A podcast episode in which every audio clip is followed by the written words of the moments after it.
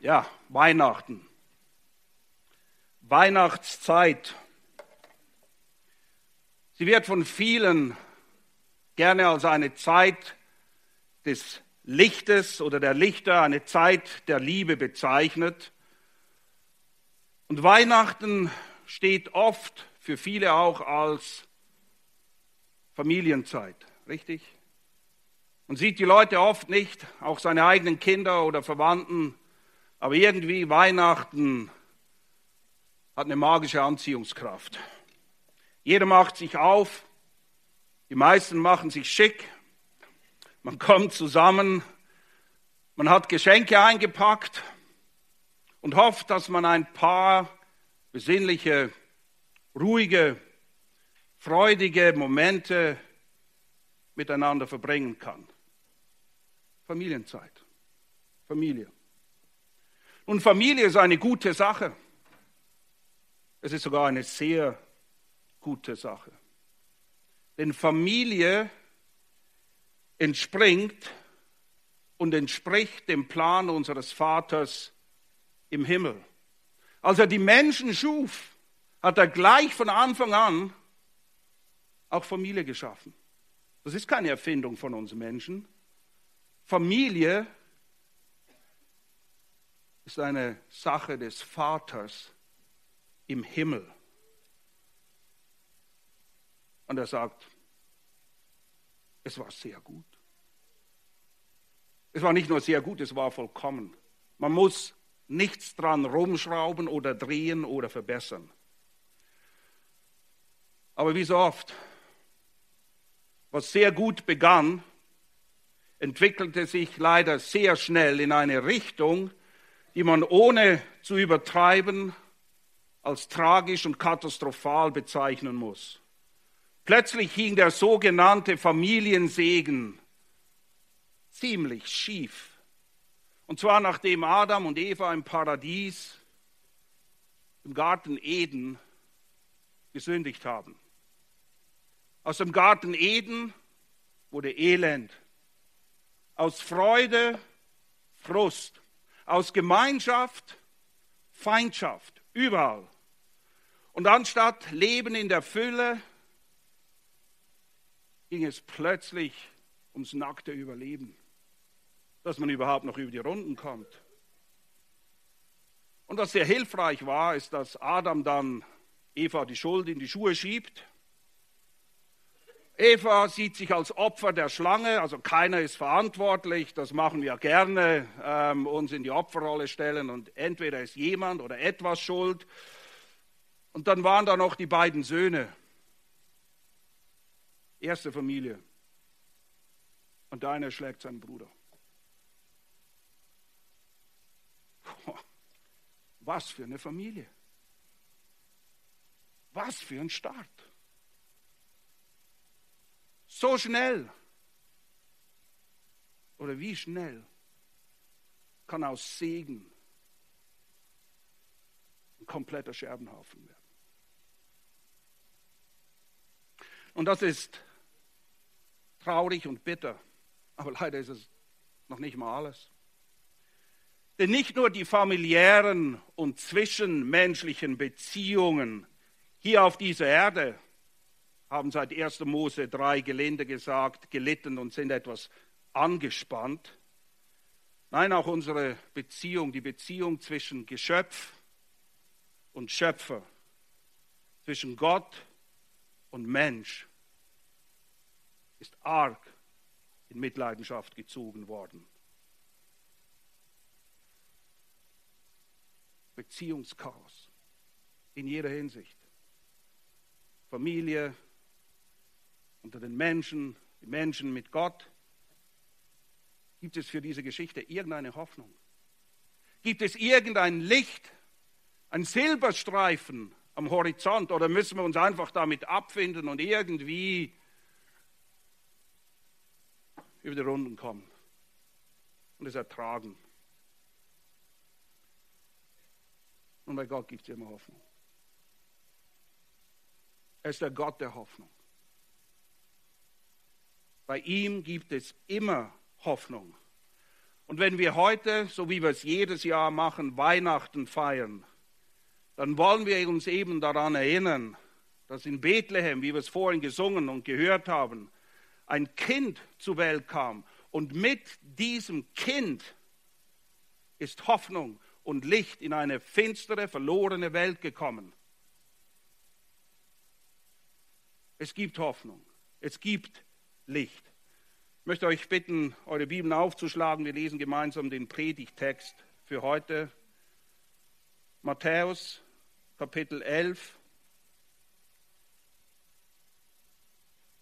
Matthäus Kapitel 11, die Verse 25 bis 30.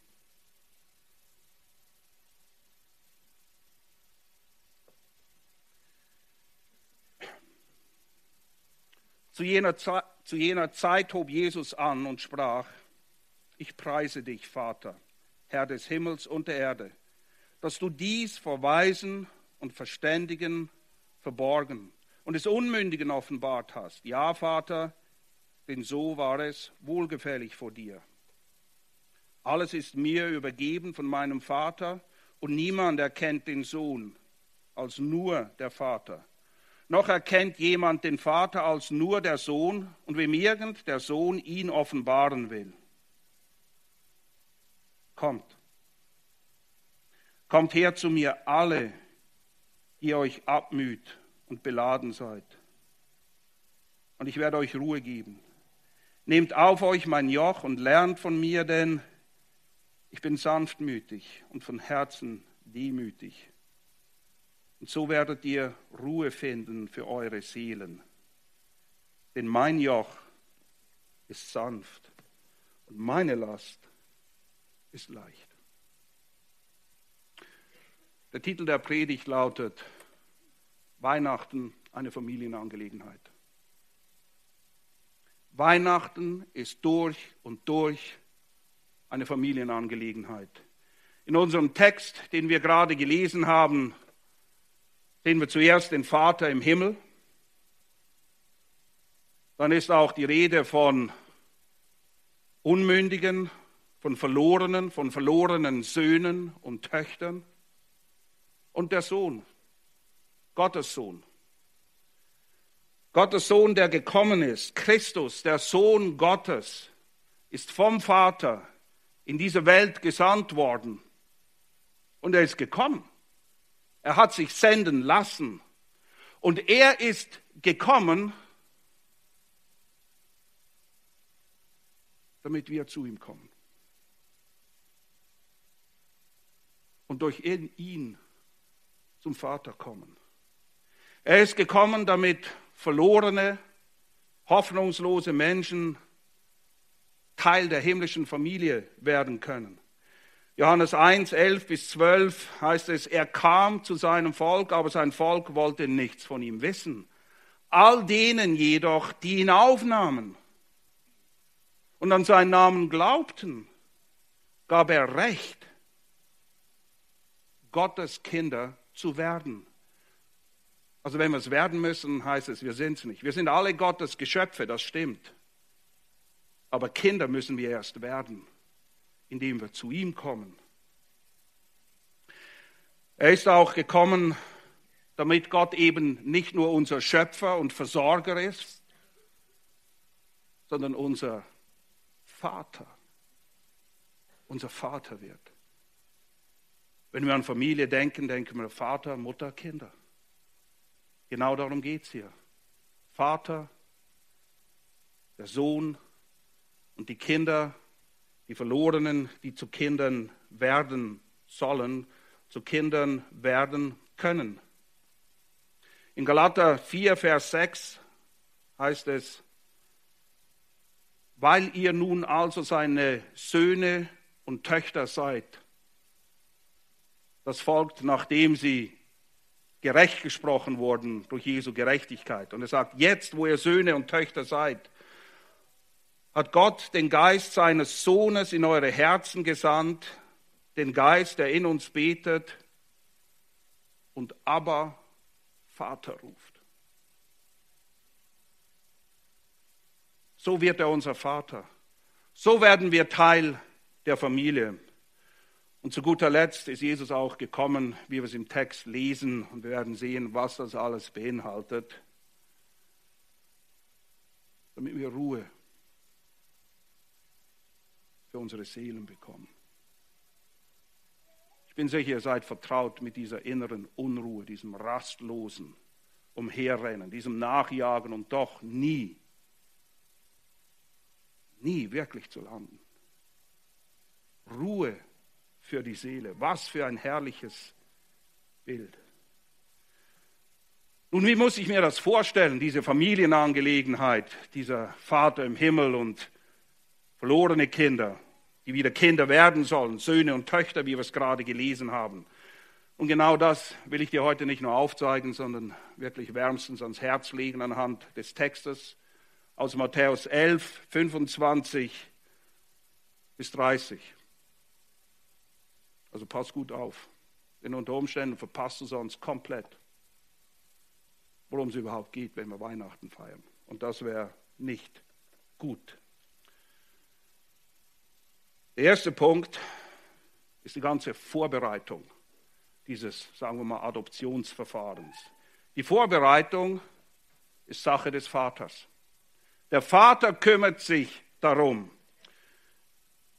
Jesus beginnt, zu jener Zeit hob Jesus an und sprach, ich preise dich, Vater, Vater.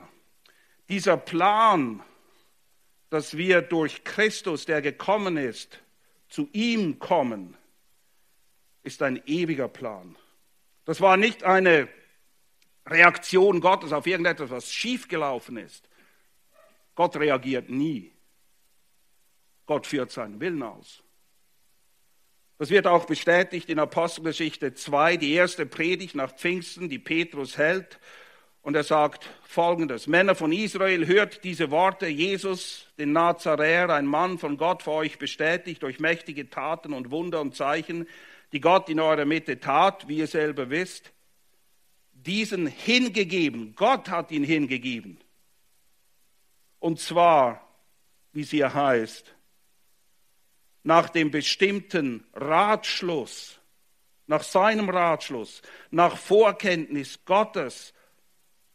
Ja, die Römer haben ihn gekreuzigt, aber sie haben nur den Ratschluss Gottes damit ausgeführt, denn es war von Ewigkeit her geplant, dass dieses Kind zur Welt kommen würde als Retter und Erlöser für alle, die da glauben. Also dieser Plan des Vaters ist ein ewiger Plan, es entspricht seinem Ratschluss, seiner Vorsehung. Es ist, wie wir in Vers 26 lesen, auch ein wohlgefälliger Plan. Das ist das, was Gott gefällt. Auf diese Art und Weise Menschen zu retten. Ja, Vater, denn so war es wohlgefällig vor dir, diesen Plan zu befolgen. Und indem dieser Plan befolgt wird, wird der Vater gepriesen. Denn so beginnt Jesus. Ich preise dich, Vater, dass du diesen Plan hast, dass er dir wohlgefällig ist. Am Ende seines Lebens, in Johannes 17,4, nimmt Jesus quasi nochmal Bezug auf das, was ganz am Anfang steht und sagt, ich habe dich verherrlicht. Hier beginnt er, ich habe dich gepriesen oder ich preise dich. Am Ende kann er sagen, ich habe dich verherrlicht auf der Erde. Das Werk habe ich vollbracht, das du mir gegeben hast, dass ich es tun sollte. Er hat den Vater verherrlicht, weil er den Plan des Vaters ausgeführt hat, nämlich dass der Sündlose kommt, um für Sünder zu bezahlen. Oh, der Plan des Vaters ist vollkommen. Er ist wohlgefällig, er ist ewig und er ist zu seiner Verherrlichung. Und alles, was der Vater geplant hat, das hat er dem Sohn übergeben. Der Vater hat den Sohn gesandt mit diesem Plan. Das lesen wir in Johannes 17, 18, wo es heißt, so wie du mich, der Sohn betet zum Vater, so wie du mich in die Welt gesandt hast, und dann sagt er weiter, so sende ich euch. Er spricht zu den zwölf Jüngern dort. Der Vater hat ihn gesandt. Und er ist bestätigt worden, dass er wirklich der Sohn ist, dass er nicht einfach nur ein weiterer großer Lehrer, ein guter Mann, ein Prophet war, sondern dass er der war, auf den Israel seit Jahrhunderten gewartet hat. Wir sehen das ein bisschen vorher in Kapitel 11, Kapitel 11 ab Vers 3. Die Szene dort ist, dass Johannes der Täufer im Gefängnis sitzt. Er hört, was alles passiert. Und dann heißt es, er schickt jemand zu Jesus mit einer Frage. Bist du der Kommende? Bist du es? Bist du der Kommende, der, der kommen soll, oder sollen wir auf einen anderen warten? Und Jesus antwortete und sprach zu ihm, geht hin und verkündigt Johannes, was ihr hört und seht. Blinde werden wieder sehen, Lahme gehen umher, Aussätzige werden gereinigt, Taube hören, Tote werden auferweckt und den Armen wird gute Botschaft verkündigt. Und glückselig, wer nicht Anstoß nimmt an mir, diesem Kind, diesem Knecht, diesem König, der am Kreuz endet. Viele haben sich einen triumphalen Einzug in Jerusalem vorgestellt, wenn der König kommt. Und nicht ein armes, kleines, hilfloses Kind in einer Krippe. Und auch nicht ein König, der als Knecht und Diener gekommen ist. Und wir wollen es Johannes, dem Täufer, nicht ankreiden, dass er fragt, bist du es wirklich? Bist du der, auf den wir warten sollen? Der, der kommen soll vom Vater, um uns zu retten? Und wir haben es vorhin schon gelesen in Apostelgeschichte 2, in der ersten Predigt, sagt Petrus, er wurde bestätigt. Ihr wusstet es alle. Die Leute wussten, wer vor ihnen stand. Und ich befürchte, nein, ich bin überzeugt, würde Jesus heute kommen, wir würden genauso ablehnen wie die Leute damals. Abgesehen von der Gnade Gottes, die es braucht, damit wir ihn erkennen und der Entscheidung, die es braucht. Wir kommen gleich dazu. Aber der Vater hat es geplant, der Vater hat den Sohn gesandt und der Vater hat dem Sohn alles übergeben. Er plant's, der Sohn macht's. Family Business würde man sagen. Vater und Sohn arbeiten zusammen. Matthäus 11, Vers 27, alles, alles ist mir übergeben von meinem Vater. Er hat sich nicht genommen. Er hat es auch nicht selber erfunden oder sich ausgedacht.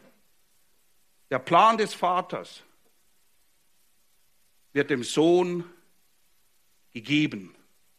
Also die Vorbereitung liegt beim Vater. Zweitens, die Verwaltung Ausführung, das ist Sache des Sohnes. Vorbereitet vom Vater, verwaltet und ausgeführt vom Sohn. Der Sohn offenbart, was gemäß Vers 25 und Vers 27 verborgen ist. Der Plan ist da, aber jetzt muss er offenbar werden. Und der Sohn übernimmt den Auftrag. Er ist der Verwalter dieses Geheimnisses, dieser Wahrheiten, die Gott uns aufzeigen will. Und in Vers 27 am Ende lesen wir, niemand erkennt den Sohn als nur der Vater, noch erkennt jemand den Vater als nur der Sohn und wem irgend der Sohn ihn offenbaren will. Man könnte jetzt hier sehr leicht den Eindruck bekommen, dass wir Menschen mit dieser Familienangelegenheit eigentlich nichts zu tun haben, dass wir keine Rolle spielen, keine Verantwortung tragen, denn es heißt ja, ah, wenn es der Sohn nicht will, dann wird niemand den Vater erkennen. Dann kriegt niemand Einblick in diesen Plan. Was machen wir jetzt? Ganz einfach weiterlesen, so wie immer. Wir müssen eben im Kontext lesen. Wenn wir weiterlesen, sehen wir nämlich, dass unmittelbar im nächsten Vers eine ganz konkrete Einladung kommt. Kommt. Kommt. Alle, sagt er. Das gilt allen. Wisst ihr, das souveräne Wirken Gottes und die Verantwortung des Menschen sind zu hoch für unseren Verstand, aber nicht für seinen. Und das ist in Ordnung. Komm, es gibt eine Menge Dinge, die wir nicht verstehen, die viel einfacher sind als das, oder? Also lassen wir es doch einfach mal stehen und nehmen es, wie es ist und machen uns wie so oft Gedanken darüber, was ist denn das, was Gott von mir will. Wem ist denn diese Rettung verborgen? Im Vers 25 lesen wir davon. Er preist ihn dafür, dass du dies vor Weisen und Verständigen verborgen und des Unmündigen offenbart hast. Weise und Verständige, das ist nicht irgendwie ähm, eine Absage an das Denken, dass wir nicht mehr überlegen sollen. Aber die Weisen und Verständigen, von denen hier die Rede sind, das sind die Superklugen. Das sind die, die denken, sie wissen alles besser. Sie wissen, wie die Geschichte versteht. Im Kontext sind es vor allem die Pharisäer und Schriftgelehrten, die eigentlich das Volk zu ihm hätten führen sollen, von denen Jesus aber sagt, ihr seid blinde Blindenführer. Ihr, ihr denkt so hoch von euch und habt nichts begriffen. Die Weisen und Verständigen, denen es verborgen bleibt, sind die, die meinen, sie können auf ihre eigene Weise zu Gott kommen. Bei uns sagt man oft, tue recht und scheue niemand. Am Schluss wird die Waage dann schon zu deinem Vorteil ausschlagen. Wir denken, wir könnten den Weg in den Himmel verdienen. Diese Weisen und Verständigen sind die, die selbst gerecht sind. Die denken, ihre Gerechtigkeit genüge, um vor einem gerechten, heiligen Gott zu bestehen. Oder es sind auch die, von denen wir in Matthäus 7, 21 lesen, die vor dem Herrn erscheinen und sagen, ja, aber haben wir denn nicht in deinem Namen Wunder getan, Dämonen ausgetrieben, dies und das und jenes? Und Jesus sagt zu ihnen, weicht von mir, Übeltäter, ich habe euch nie gekannt. Und das heißt nicht, dass er nicht weiß, wer sie sind. Es ist das Wort kennen, was oft benutzt wird in der Bibel, um eine innige Verbindung, Familienzugehörigkeit auszudrücken. Er sagt, ihr gehört nicht zur Familie. Denn ihr wolltet mit euren eigenen Werken vor dem Herrn erscheinen. Ihr dachtet, ich kann das. Oder wie die kleinen Kinder oft, und ich weiß nicht, wer es ihnen beibringt, aber sie lernen es alle, irgendwann kommen und sagen, selber. Das kennt ihr alle. Ha? Sie denken, sie können alles selber. Ist okay, wir wollen sie schon erziehen, dass sie selbstständig werden. Aber es gibt eine Menge Dinge, die können wir nicht selber. Und wir können uns nicht selber erlösen. Und so ist der Sohn eben gekommen, gemäß dem Plan um den Willen des Vaters zu tun. Den Willen des Vaters zu tun, nicht seinen eigenen. Wir lesen das in Johannes 4, 34. Jesus spricht zu ihnen, meine Speise ist es, dass ich den Willen dessen tue, der mich gesandt hat und sein Werk vollbringe. Er tut das, was der Vater will. Erinnert ihr euch, der Vater hat es geplant. Und der Sohn führt es genauso aus wie es vom Vater geplant ist. Er tut seinen Willen. Nun, der Sohn will Sünder retten.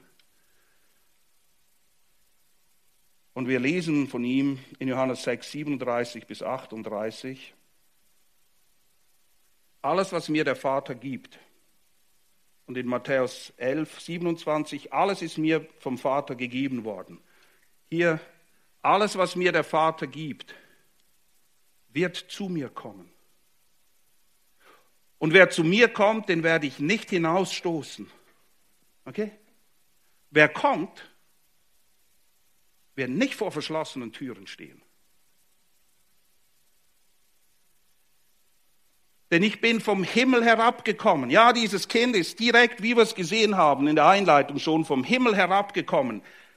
Nicht um meinen Willen zu tun, sondern den Willen dessen, der mich gesandt hat.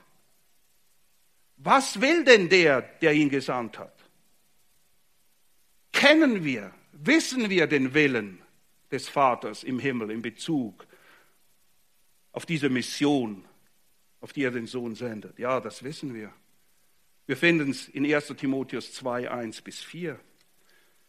Paulus schreibt dort, ich ermahne nun vor allen Dingen, dass Flehen, Gebete, Fürbitte, Danksagung getan werde für alle Menschen. Für alle. Egal wer sie sind, wo sie sind, was sie gemacht haben, spielt keine Rolle. Für Könige und alle, die in Hoheit sind, damit wir ein ruhiges und stilles Leben führen mögen in aller Gottseligkeit und würdigem Ernst. Denn dies ist gut und angenehm vor unserem Heiland Gott, vor unserem Vater im Himmel, der will, jetzt kommt's, das ist das, was er will, dass alle Menschen errettet werden und zur Erkenntnis der Wahrheit kommen. Zweifle bitte nie daran, ob der Vater retten will. Zweifle nie daran, ob der Sohn gekommen ist, um zu retten. Aber er ist gekommen, damit wir auch zu ihm kommen. Und wir kommen gleich dazu, wie das Ganze sich entfaltet. Also der Vater will retten, alle Menschen. Und der Sohn sagt explizit, dass er gekommen ist, um Sünder zu retten. Er will Sünder retten. Nicht Perfekte, nicht Helden, nicht die, die alles können, nicht die, die alles wissen, Sünder. Das ist die gute Nachricht, weil weißt du warum? Wir qualifizieren uns alle dafür. Du musst nicht erst eine große Hürde überspringen. Ich habe noch niemand getroffen, der leugnet, ein Sünder zu sein. Viele sagen, naja, aber nicht so schlimm wie der oder die. Naja, aber Sünder, okay? Äh, Jesus macht hier keine Mengenangabe. Er sagt, dass er gekommen ist, um Sünder zu retten. Also wir qualifizieren uns alle dafür. Das ist sein Wille. Matthäus 9, 13 sagt er es ausdrücklich. Geht aber hin und lernt, was das ist. Jesus sagt, ich will Barmherzigkeit und nicht Schlachtopfer, nicht eure Leistungen, nicht das, was ihr denkt, ihr müsst es mir bringen, damit ich happy bin. Denn ich bin nicht gekommen, Gerechte zu rufen, sondern Sünder. Er ruft. Hörst du? Hörst du? Im Psalm 34, Vers 19 lesen wir auch diese trostspendenden Worte. Nahe ist der Herr denen, die zerbrochenen Herzens sind und die zerschlagenen Geistes sind, rettet er. Die, die nicht mehr kommen mit all ihren Leistungen, was sie denn alles Tolles gemacht haben zerbrochenen Herzens, zerschlagenen Geistes, weil wir unsere Sündhaftigkeit erkennen. Weil wenn wir unser Leben anschauen und in den Spiegel schauen, wir merken, dass wir eben nicht so gut sind, wie wir meinen. Ganz im Gegenteil. Deshalb geht sein Aufruf ja an alle, die mühselig sind, in 1129. Oder die, die sich abmühen. Es ist wie dieses, wie ein Hamster im Rad. Er rennt und rennt und rennt und rennt und kommt nirgendwo hin. Was für ein Elend. Für Hamster okay, für uns nicht erstrebenswert, okay? Er wendet sich an die, die mühselig und beladen sind. Was immer uns das Leben schwer macht. Matthäus 20, 28. So wie der Sohn des Menschen nicht gekommen ist, um bedient zu werden, obwohl er ein König ist, sondern um zu dienen, wie wir es auch gesungen haben, und sein Leben zu geben, hinzugeben als Lösegeld für viele, für die vielen, die hören, die kommen. Er ist gekommen, damit du durch ihn zum Vater kommst. Und zwar nicht aufgrund dessen, was du tust, sondern aufgrund dessen, was er getan hat. So wie er ausruft am Kreuz. es ist vollbracht. Das ist ein Ausdruck aus der Buchhaltung. Das heißt, das Ding ist bezahlt. Die Rechnung ist beglichen. Die Schuld, die wir nie, nie hätten abtragen können, es nicht mal gewollt hätten, bezahlt. Mit seinem Leben. Das Lösegeld. Aber es ist wie wenn du Schulden hast bei der Bank und jemand dir Geld gibt, um sie zu bezahlen. Wenn du das Geld nicht nimmst und hingehst, hast du immer noch Schulden. Und so ist es hier. Alles ist eigentlich da. Alles ist angerichtet. Es ist wie wenn du heute Abend wahrscheinlich oder gleich im Anschluss, ist ja Wahnsinn, was da alles auf dem Buffet steht. Das ist toll. Aber essen musst du es schon selber. Wir werden es dir nicht in den Mund reinstopfen. Hier ist angerichtet. Und Jesus sagt, komm, komm. Und damit sind wir bei der entscheidenden Frage angelangt. Kommst du und wie kommst du? Wie kommst du? Der Vater, wie gesagt, alles vorbereitet, geplant und den Sohn gesandt. Der Sohn ist gekommen und ruft, Vers 29, komm. Also Vorbereitung beim Vater, die Verwaltung beim Sohn, die Verantwortung bei dir und mir. Die Verantwortung bei dir und mir. Komm, komm und erkenne, dass du ein verlorenes Schaf bist, ein verehrtes Schaf oder in dieser Geschichte, die so herzerwärmend ist, so eindrücklich, die Geschichte vom verlorenen Sohn, der zum Vater zurückkehrt. Und er sagt, vergib mir, ich habe gesündigt. Wie kommen wir? Bereit, unsere Schuld einzugestehen und Vergebung zu suchen.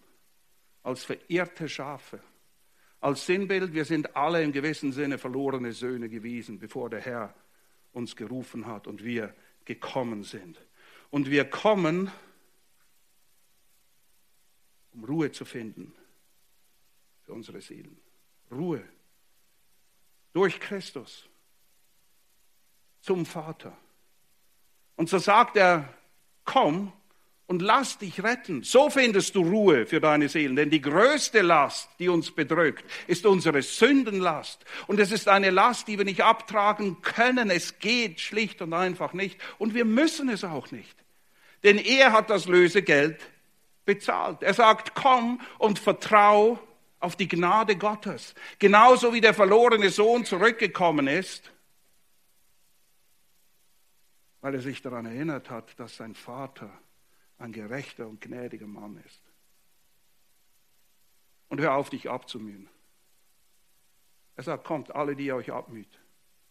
Abmühen, dass du dir selber gefällst. Abmühen, dass du den anderen gefällst. Abmühen, damit du vielleicht Gott gefällst oder was auch immer. Mühsal, Mühsal, Mühsal. Der Prediger sagt mal, was bringt es? All diese Mühe unter der Sonne. Fühlt sich doch manchmal so an, oder? Kennt ihr das? Kommt. Hör auf. Hör auf, dich abzumühen, um irgendjemandem zu gefallen. Irgendjemandes Anerkennung zu gewinnen, damit du dich besser fühlst. Und leg deine Last ab. Die Sünde am Kreuz, wo der Sohn bezahlt hat, so, so bekommst du Ruhe für deine Seele. Immer wenn ich diese Stelle lese, muss ich an Augustin, den Kirchenvater, denken. Zitat von ihm besagt, unruhig, rastlos ist unser Herz oder unsere Seele, bis es Ruhe findet in dir. Und es ist so. Egal was du hast, egal wie viel Erfolg, egal wie viele Leute dich toll finden, du weißt es und ich weiß es, diese innere Unruhe in unserer Seele dieses keinen wirklichen Frieden finden, sondern wie ein Hamster rennen, rennen, rennen, rennen und sich fragen, was mache ich hier überhaupt? Unruhig, rastlos ist unser Herz und unsere Seele, bis es Ruhe findet in dir. Und so sagt Jesus, komm und ich werde dir Ruhe geben. Und er sagt, komm und lerne, komm und lerne. Kommt zu mir alle, die ihr mühselig und beladen seid, ich werde euch Ruhe geben. Vers 29, nehmt auf euch mein Joch und lernt von mir. Warum? Denn ich bin sanftmütig und von Herzen demütig. Und ja, Sanftmut und Demut ist nicht in unserer DNA. Wir werden nicht von Natur aus so geboren.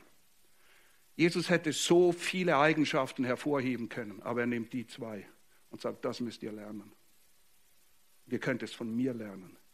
Ich will euch helfen, sanftmütiger und demütig zu werden. Sanftmut in aller Kürze ist das, was wir brauchen in zwischenmenschlichen Beziehungen, damit wir eben nicht aus Segen Scherbenhaufen machen. Es ist kontrollierte Kraft. Es ist dosierte Kraft. Kraft ist gut, aber in der falschen Menge, zur falschen Zeit, mit dem falschen Ton ist sie zerstörerisch.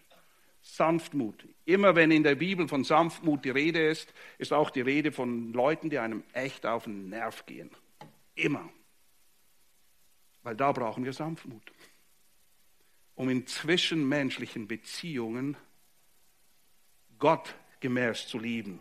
Und Demut, das beschreibt die Beziehung zwischen mir und Gott. Das eine ist zwischenmenschlich, das andere meine Beziehung zu Gott. Das Problem der Menschen hat angefangen, weil sie ihre Beziehung nicht verstanden bzw. nicht zufrieden waren damit und sie wollten sein wie Gott. Aber das sind wir nicht. Demut heißt, dass ich mir was sagen lasse.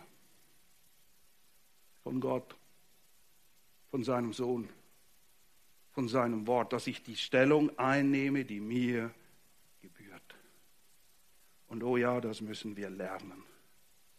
Aber ich sage dir eins, was für eine Ruhe kehrt in deine Seele ein, wenn du weißt, wo Gott dich hingestellt hat und du bist happy damit, zufrieden. Und wenn Sanftmut beginnt in unseren zwischenmenschlichen Beziehungen, Wirksamkeit zu zeigen. Also komm und lerne, was wirklich zählt. Drittens, komm und lass dich leiten. Oh, heute schreien alle nach Freiheit und Selbstbestimmung. Was heißt, jeder macht, was er will. Das ist nicht Selbstbestimmung, es ist auch nicht Freiheit. Wir steuern geradewegs auf etwas zu, das einen ganz anderen Namen hat. Wisst ihr, wie man dem sagt?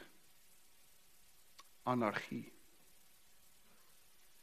Diese Freiheit, von der die Menschen reden, kennt die Bibel nicht.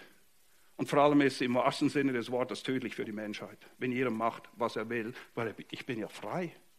Ich kann ja mich selbst verwirklichen. Davon spricht er, wenn er sagt, kommt, lernt, nehmt mein Joch auf euch. Wer in einem Joch geht, geht einen gemeinsamen Weg mit dem, der im Joch ist, mit ihm. Oder der, der das Joch führt. Es ist ein Bild von sich leiten lassen. Und was gibt es Besseres, als von jemandem geleitet zu werden, der den Weg kennt? Und der, der uns in ein Joch nehmen will, ist der gute Hirte. Das ist nicht irgendein Tyrann oder Despot oder Diktator. Es ist ein guter Hirte. Wir haben eingangs Psalm 23 gelesen. Johannes 10 ist das Kapitel vom guten Hirten. Und dort heißt es, Jesus sagt, ich bin der gute Hirte. Der gute Hirte lässt sein Leben für die Schafe. Wenn es darauf ankommt, zieht er gerne den Kürzeren, wie man so schön sagt. Bevor er zulässt, dass den Schafen etwas zustößt, lässt er sein Leben für die Schafe. Und im Johannes 10, 27 lesen wir, meine Schafe hören meine Stimme. Sie hören sie. Oh, Ihr kennt das, die Kinder hören auch oft, was wir sagen. Das heißt noch lange nicht, dass sie auch machen, was wir ihnen sagen, okay? Aber hier sagt Jesus, meine Schafe hören meine Stimme und ich kenne sie. Oh, er kennt uns alle. Besser als wir uns selbst. Und die Schafe, die seine Stimme hören und die er kennt, er sagt, sie folgen mir. Sie lassen sich leiten. Willig, bereit, dankbar, aus Liebe. Und im Gegenzug, und ich gebe ihnen ewiges Leben.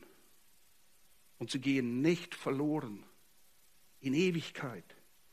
Und niemand wird sie aus meiner Hand rauben. Weißt du, was das bedeutet? Niemand wird sie aus seiner Hand rauben. Niemand wird verhindern können, dass die Schafe, die er kennt, die auf seine Stimme hören und die ihm folgen, dass er sie sicher ins Haus des Vaters führen wird. Ganz, ganz gewiss. Und falls es doch noch Zweifel gibt, doppelt er nach, es ist ja Family Business. Der Sohn sagt dann, mein Vater, der sie mir gegeben hat. Alles, was der Sohn hat, hat der Vater ihm gegeben. Auch die Verwaltung über all diese Wahrheit und die Rettung. Mein Vater, der sie mir gegeben hat, ist größer als alles und niemand kann sie aus der Hand meines Vaters rauben. Ich und der Vater sind eins. Mein Freund, hier ist ein guter Hirte, der dich sicher zum ewigen Leben führt. Sein Joch ist sanft. Sein Joch ist sanft. Aber wir müssen unseren Kopf selber ins Joch hineinstecken und uns führen und leiten lassen. Und dann sagt er, komm und schmecke wahre Liebe. Komm und schmecke wahre Liebe. Was meine ich damit? Nun, Christus, der Sohn Gottes, hat die Last der Sünde getragen. Und er geht im Joch mit dir. Er trägt die Last, deshalb ist sie leicht. Er geht im Joch mit dir, deshalb ist es sanft. Er zieht nämlich den ganzen Karren letztendlich. Für dich wird das Joch nur hart, wenn du in die andere Richtung gehen willst, als er will. Dann tut's weh, dann drückt's. ansonsten ist es sanft und seine Last ist leicht. Und warum tut er das? Ganz einfach, weil er dich liebt weil er die Welt so sehr geliebt hat. Der Vater hat die Welt so sehr geliebt, dass er seinen Sohn hingegeben hat, damit die Menschen zu ihm kommen. Was für eine Liebe! Was für eine Liebe! Solche Liebe. Johannes 15, 13, 13 schreibt Jesus oder sagt den Jüngern in der Abschiedsnacht, bevor er gekreuzigt wird, größere Liebe hat niemand als die, dass einer sein Leben lässt für seine Freunde. Vielleicht. Würdest du dein Leben lassen für einen Freund? Das ist schon schwierig. Aber weißt du was? Seine Liebe geht viel weiter. Römer 5, Vers 6. Denn Christus ist, als wir noch kraftlos waren, zur bestimmten Zeit für Gottlose, für Feinde gestorben, nicht für Freunde. Wir haben nämlich nichts von ihm gewollt. Und er ist trotzdem gekommen. Und er ist trotzdem gestorben und hat Liebe gewirkt. Und wir müssen von ihm lernen zu lieben, wie er liebt. Und wir können es, weil 1. Johannes 4,19 sagt, wir lieben, weil er uns zuerst geliebt hat. Hätten wir seine Liebe nicht, wir hätten, naja, eine Vorstellung, aber keine Ahnung, was wahre Liebe ist. Und diese Liebe äußert sich. Wir sehen das vorgelebt in Christus selbst und Christus lehrt es seinen Jüngern explizit. Wie sieht Liebe im biblischen Sinne aus? Sie gehorcht. Sie trägt die Last. Sie lässt sich führen. In Philippa 2,8, wo wir davon lesen, dass Jesus sich erniedrigt hat, gipfelt das Ganze in Vers 8 dann, der sich selbst erniedrigte, indem er gehorsam wurde bis zum Tod, ja zum Tod am Kreuz weil er den Vater liebt und weil er die Menschen liebt und weil der Plan des Vaters, die Menschen zu retten, nur über diesen Weg führt. Liebe. Es war eine leichte Last in diesem Sinne. Nicht, dass es leicht war, es zu tun, aber es war leicht, weil es das war, was der Vater wollte und weil es richtig war. Und Jesus erklärt das seinen Jüngern und damit auch uns. Und das verändert vieles in Bezug auf unsere oft sehr emotional, gefühlsorientierte, stimmungsabhängig, sympathieabhängige Form von Liebe. Jesus sagt in Johannes 14, 21, wer meine Gebote hat und sie hält, der ist es, der mich liebt. Wer aber mich liebt, wird von meinem Vater geliebt werden. Und ich werde ihn lieben und mich selbst ihm offenbaren. Und um das Ganze auf den Punkt zu bringen, 1. Johannes 5, 1 bis 3, jeder, der glaubt, dass Jesus der Christus ist, also der Sohn Gottes, der gekommen ist, um zu bezahlen, ist aus Gott geboren und jeder, der den liebt, das ist der Vater, der geboren hat, liebt auch den, der aus ihm geboren ist. Hieran erkennen wir die Kinder Gottes. Hieran erkennen wir, dass wir Kinder Gottes, dass wir die Kinder Gottes lieben, wenn wir Gott lieben und seine Gebote halten. Und jetzt hört gut zu, denn dies ist die Liebe Gottes. Dass wir seine Gebote halten und seine Gebote sind nicht schwer. Sie sind nicht schwer, wenn wir ihn lieben. Deshalb, das Joch auf sich nehmen und die Last tragen, ist etwas, was wir lernen müssen von ihm und es ist ein Ausdruck der Liebe. Wenn wir die Last des Gehorsams, das Joch seines Leitens als erdrückend und schwer empfinden, dann wollen wir nicht ihn, dann wollen wir unseren eigenen Weg. Und egal, was wir behaupten, wir lieben ihn nicht. Wer den Sohn liebt, für den ist das Joch sanft und die Last leicht. Das heißt, er hört auf ihn, weil wir eben zu einem Hirten kommen. Der Hirte ist es, der uns führt. Psalm 23 beginnt, der Herr ist mein Hirte. Da, wo dieser Hirte auch Herr sein kann, wo er das Joch deines Lebens führt und wir seine Last dankbar aus Liebe zu ihm annehmen, da wird uns nichts mangeln. Da kann er uns führen zu frisch, zu wirklich frischen Wassern und grünen Auen, nicht zu geistlichem Fast Food. Echtes, wahres. Und hört zu, wie es Petrus formuliert in 1. Petrus 2,25. Ihr gingt in die Irre wie Schafe aber ihr seid jetzt zurückgekehrt zu dem Hirten und Hüter eurer Seelen. Er hirtet, er wacht, er beschützt, er pflegt, er nährt unsere Seele. Das ist unser Gott. Er ist unser Herr und unser Hirte. Und ich weiß, es ist Weihnachten und vielleicht freust du dich auf Weihnachtsgeschenke, was übrigens völlig okay ist, okay? Wer sich nicht freut, wenn er was geschenkt kriegt, ist selber schuld. Aber ich will dir mal zeigen, was der Sohn für uns bereithält. Aber diese Geschenke findest du nicht unter dem Weihnachtsbaum. Diese Geschenke gibt es nur am Fuß des Kreuzes. Dort sind sie für jeder bereit, der kommt. Erstens, komm zum Sohn und finde Freiheit, echte Freiheit. Weil Jesus sagt in Johannes 8, 32, ihr werdet die Wahrheit erkennen und die Wahrheit wird euch frei machen. Seine Wahrheit. Denn ihr müsst wissen, Wahrheit ist nicht einfach ein Konzept oder ein Gedanke und auch nichts Persönliches. Es ist nicht, dass du deine und ich meine habe. Du hast deine und ich habe meine Meinung, das mag sein, aber Wahrheit ist per Definition entweder wahr oder nicht. Es gibt nicht Wahrheiten.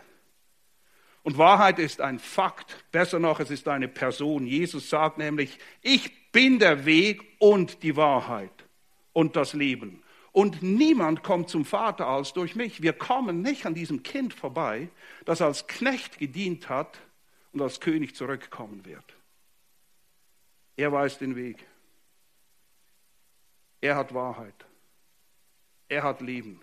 Und niemand, genau wie es in Matthäus heißt, wenn er es nicht will und du nicht kommst, wird niemand auf einem anderen Weg zu ewigem Leben kommen. Es gibt nur diesen einen Weg. Nun, nebst Freiheit gibt es Freude. Freude findest du am Fuß des Kreuzes. Johannes 15, 11, dies habe ich zu euch geredet, Jesus spricht zu den Jüngern, damit meine Freude in euch sei und eure Freude völlig werde. Völlige Freude, ewige Freude, göttliche Freude, eine Freude, die von ihrem Wesen völlig anders ist als das, was wir oft als Freude empfinden. Er sagt, ich gebe sie euch und ich gebe sie euch in Fülle. Freiheit, Freude, Fülle des Lebens. Nicht bloß Überleben, Fülle, ein erfülltes Leben. Oder wie es hier heißt in Johannes 10 am Ende von Vers 10, Leben im Überfluss. Er sagt, ich bin gekommen, damit sie das Leben haben und es im Überfluss haben.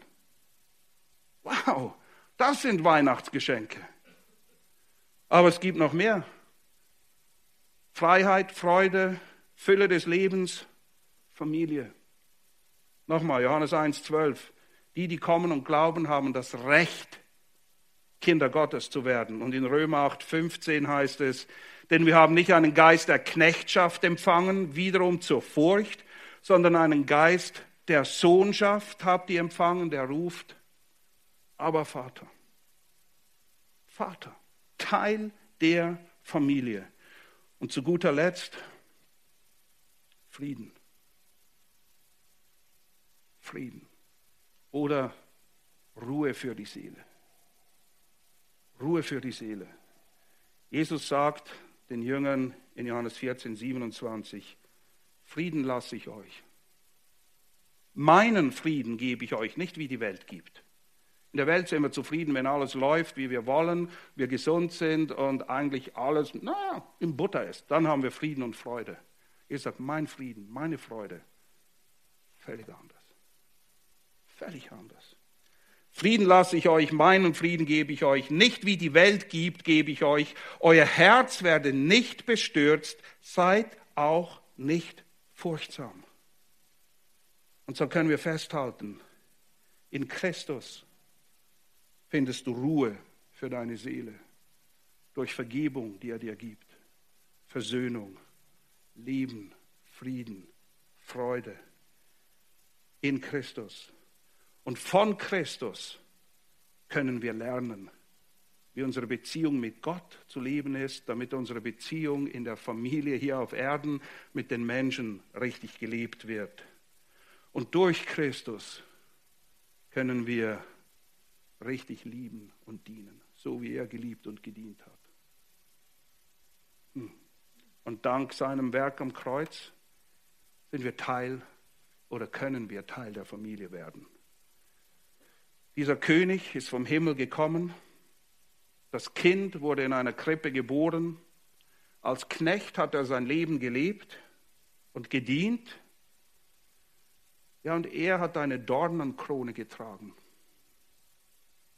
und sein Leben am Kreuz in den Tod gegeben, damit wir, die wir zu ihm kommen, ewiges Leben haben und die Krone des Lebens. Nicht eine Dornenkrone, sondern eine Krone des Lebens empfangen. Aber das ist nur für seine Kinder, denn nur Söhne und Töchter sind erbberechtigt. Wer nicht Teil der Familie ist, wer nicht kommt zum Vater durch den Sohn, ist nicht erbberechtigt. Jakobus sagt, glückselig der Mann, der die Prüfung erduldet, denn nachdem er bewährt ist, wird er die Krone des Lebens empfangen, die er denen verheißen hat,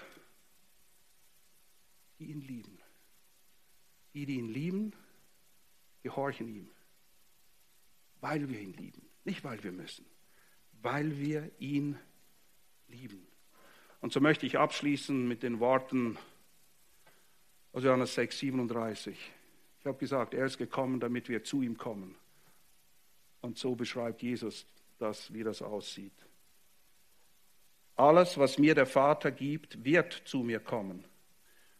Und wer zu mir kommt, den werde ich nicht hinausstoßen. Denn ich bin aus dem Himmel herabgekommen, Nicht damit ich meinen Willen tue, sondern den Willen dessen, der mich gesandt hat. Und das ist der Wille des Vaters, der mich gesandt hat, dass ich nichts verliere von allem, was er mir gegeben hat, sondern dass ich es auferwecke am letzten Tag.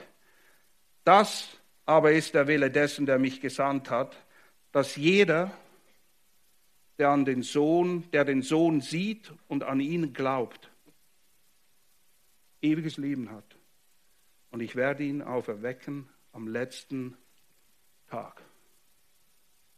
Also komm, komm und finde Ruhe für deine Seele. Lass mich beten.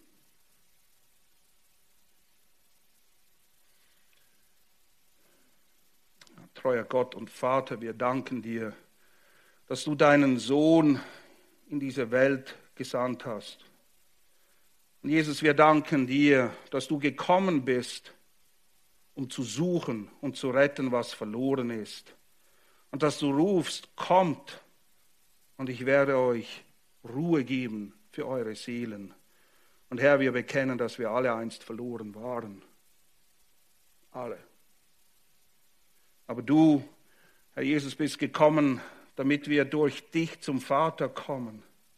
Teil der Familie werden, ewiges Leben, Fülle des Lebens, Frieden, Freude, Freiheit, Familie bekommen können, Herr. Damit wir den Vater in Ewigkeit dafür preisen. Vater, wir bitten dich auch, dass wir als Familien, so wie wir hier auf der Erde sind, als irdische Familien, dich einst in deiner Gnade und Güte, deiner Wahrheit, Gerechtigkeit und Heiligkeit sehen dürfen und dich anzubeten. Und Herr, wir flehen zu dir. Rette die verirrten und verlorenen Schafe dieser Welt. Lass sie zu dir kommen. Herr, rette unsere Kinder. Rette Ehepartner, die vielleicht nicht gläubig sind, Eltern, Fremde, Nachbarn, Freunde, Freunde, die wir kennen. Lass sie zu dir kommen und diese Ruhe für ihre Seelen finden, die nur du allein geben kannst. Amen.